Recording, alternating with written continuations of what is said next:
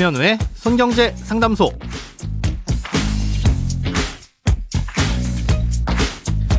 새는 돈 맞고 숨은 돈 찾아드립니다. 손경제 상담소 김현우입니다. 저축, 보험, 대출, 연금, 투자까지 돈에 관련된 고민이라면 무엇이든 맡겨주세요. 오직 당신만을 위한 맞춤 상담 먼저 오늘 사연 만나봅니다.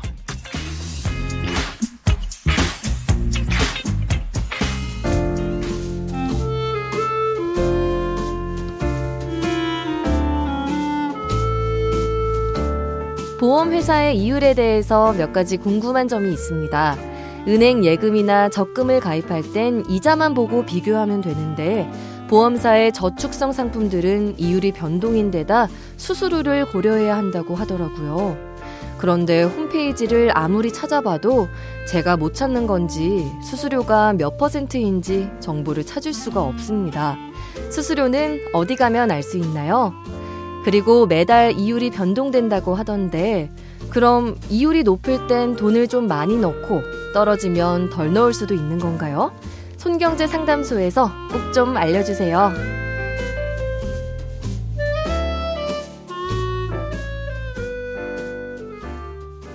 네, 두 가지 궁금증을 보내주셨는데요. 먼저 보험사의 수수료는 어디서 볼 수 있느냐에 대한 질문부터 답을 드리자면요.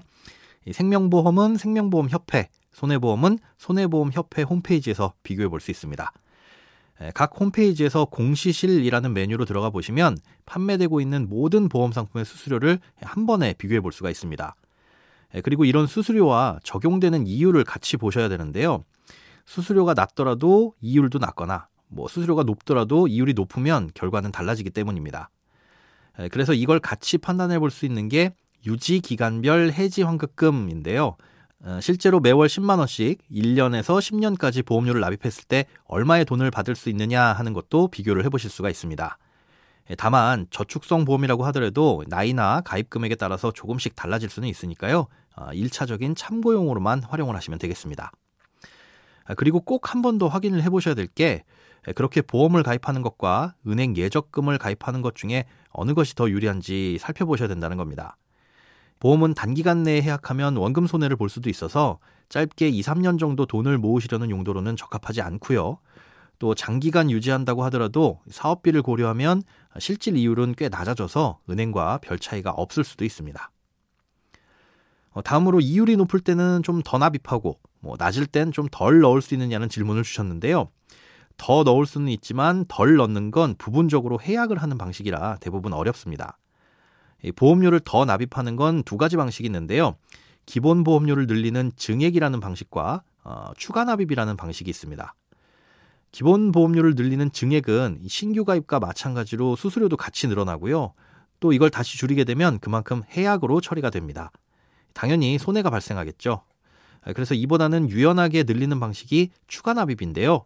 원래 내기로 계약한 총 보험료를 초과해서 더 내는 방식입니다. 아, 중간에 다시 줄여도 아무런 불이익이 없고요. 또 수수료도 없거나 아주 적다는 장점이 있지만 한도가 정해져 있다는 단점도 있습니다. 기본 보험료를 늘리는 증액이 바구니 크기를 늘리는 거라면 추가 납입은 바구니를 꽉 채우더라도 그 위에 더 얻는 방식이라고 이해하시면 될 것 같습니다. 아, 그런데 사실 이율에 따라서 이렇게 보험료를 더 내고 덜 내는 게 별 의미는 없습니다. 매월 변동되는 이율은 그달 납입한 보험료에만 적용되는 게 아니라 여태까지 납입해서 쌓인 적립금 전체에 대해서 이율이 바뀌기 전까지만 적용이 되는 겁니다. 즉 1년 전에 이율이 3%였을 때 냈던 돈은 끝까지 이 3%로 굴러가는 게 아니라 다음에 이율이 바뀌기 전까지만 3%로 굴러간다는 뜻입니다.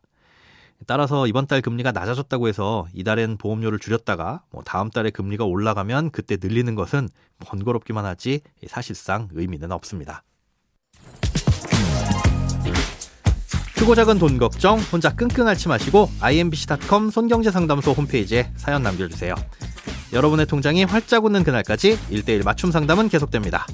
돈 모으는 습관 손경제상담소 다음 주에도 새는 돈 맞고 숨은 돈 찾아드릴게요.